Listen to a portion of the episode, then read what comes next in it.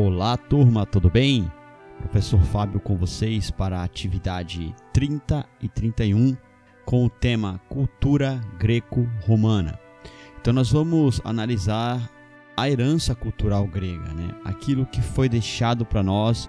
Vamos refletir um pouco sobre essa influência cultural nos dias atuais. Lembrando que os romanos formam império, mas os gregos não. Os gregos tinham várias cidades-estados independentes, né? Mas uma unidade cultural. E é essa cultura que os romanos vão valorizar, vão admirar e vão recriar e ampliar a partir do momento que eles conquistarem a Grécia. Então vamos lá. Nós temos a arquitetura. É muito fácil nós olharmos nas fachadas de grandes palácios, monumentos e percebemos aquele monte de colunas na frente, aquelas colunas arredondadas, né? Que é um dos padrões estéticos da arquitetura grega. Quando nós olhamos a beleza das construções gregas, nós percebemos que a arquitetura atingiu lá um nível de perfeição extraordinária não tendo sido durante muitos anos alvo de alterações. Ou seja, por muitos e muitos anos, aquele padrão estético grego não foi alterado, tá? E nas épocas posteriores a esse padrão de beleza da arquitetura grega foi reutilizado amplamente. Só que tinha um detalhe, né? Por conta desses detalhes, por conta dessa beleza toda, havia restrições, tá? Eles tinham certos limites que dificultava expandir muito, por exemplo. E aí foi quando os romanos, após conquistarem e aprenderem essa arquitetura grega, ampliaram e desenvolveram com novos conceitos a partir da, da arquitetura grega e criaram a abóboda, que, por exemplo, quando nós vamos numa catedral, numa igreja muito grande, ou em algum lugar que nós olhamos para cima e vemos aquele teto redondo em cima, né? Uma abóboda. Aquilo ali é uma construção, uma invenção arquitetônica romana, tá? Então, com aquele padrão ali, eh, os tempos puderam ganhar maior proporções. Então, houve alterações aí no, na forma de construção, então nós temos a permanência das colunas, por exemplo, que eram características gregas, mas quando nós vimos uma abóboda, nós sabemos que tem uma herança já, uma influência romana. Então a arquitetura greco-romana vai ser fundamental para desenvolvimento das cidades, dos grandes monumentos, dos palácios, né? E consequentemente sendo um padrão estético para a nossa sociedade, um padrão estético clássico. Ah, nós temos também a questão do teatro, né, como uma grande herança grega. Então, gêneros como comédia, como drama, né, que até hoje são replicados e são apresentados nos teatros do mundo inteiro. Importantes escritores, né, que, que criaram essas peças como Ésquilo, Sófocles, Eurípides, peças tragédias como Prometeu Acorrentado, Édipo Rei, né, os Bacantes, as Troianas. Então nós temos muitos e muitos exemplos de como o teatro foi uma forma de expressão cultural importante na Grécia e realmente produziu é, peças, obras clássicas, né? obras que até hoje são impactantes e até hoje são apresentadas no teatro. Então nós temos uma relação direta né, da comédia e do drama, da tragédia, com a formação do teatro grego. E na literatura nós temos a Ilíada e a Odisseia, dois livros atribuídos ao escritor Homero, que, que contam a história de Troia, né, e a jornada do Odisseu voltando após vencer a cidade de Troia, é, que serviu como referência e influenciou ao longo dos séculos, sendo modelos de inspiração não só para os romanos, mas na modernidade. E essas obras, tá, elas podem ser encontradas hoje nas livrarias, né? Podem ser encontradas na própria internet, porque são obras clássicas e que ainda hoje na nossa contemporaneidade, ou seja, atualmente, isso é muito interessante. Então nós percebemos aí que são dois livros fundamentais para a construção da história e da literatura ocidental.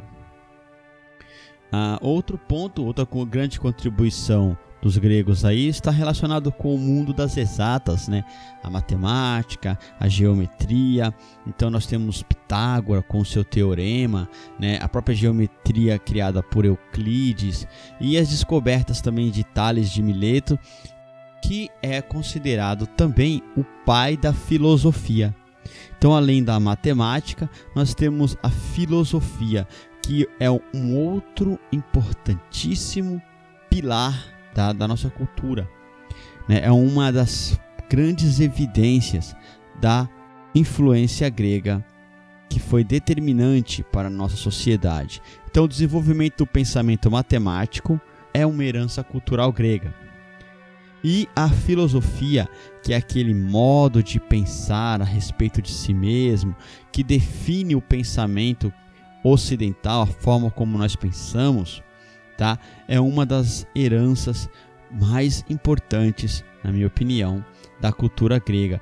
E aí nós temos, além de Tales de Mileto, nós temos filósofos como Sócrates, nós temos o Platão, nós temos o Aristóteles, né, que trazem contribuições aí importantíssimas, que são três ícones do pensamento filosófico que nos proporcionam uma reflexão sobre o mundo e sobre os seres humanos, né? Sobre o que nós somos, quem somos, sobre como compreender as coisas que nos cercam, refletir sobre o mundo, né, de uma forma totalmente inovadora para a época, né, permitindo que o pensamento humano, o pensamento humano se desenvolvesse e chegasse a níveis intelectuais que temos hoje, né, de, de reflexão e de pensamento, ok? É, uma das heranças gregas também mais visíveis e que nós temos aí uma presença é, bienal, né?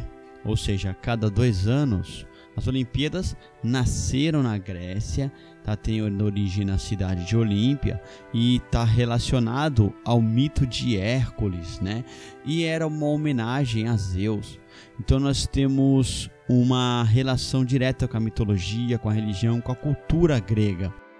Os Jogos Olímpicos foram resgatados em 1896 por Pierre de Coubertin e ainda hoje se assume como um exemplo de valores esportivos na Grécia, nós tínhamos suas modalidades, os chamados dromos, uma corrida que os gregos corriam vestido com a óprita, que era aquela armadura dos 190 metros.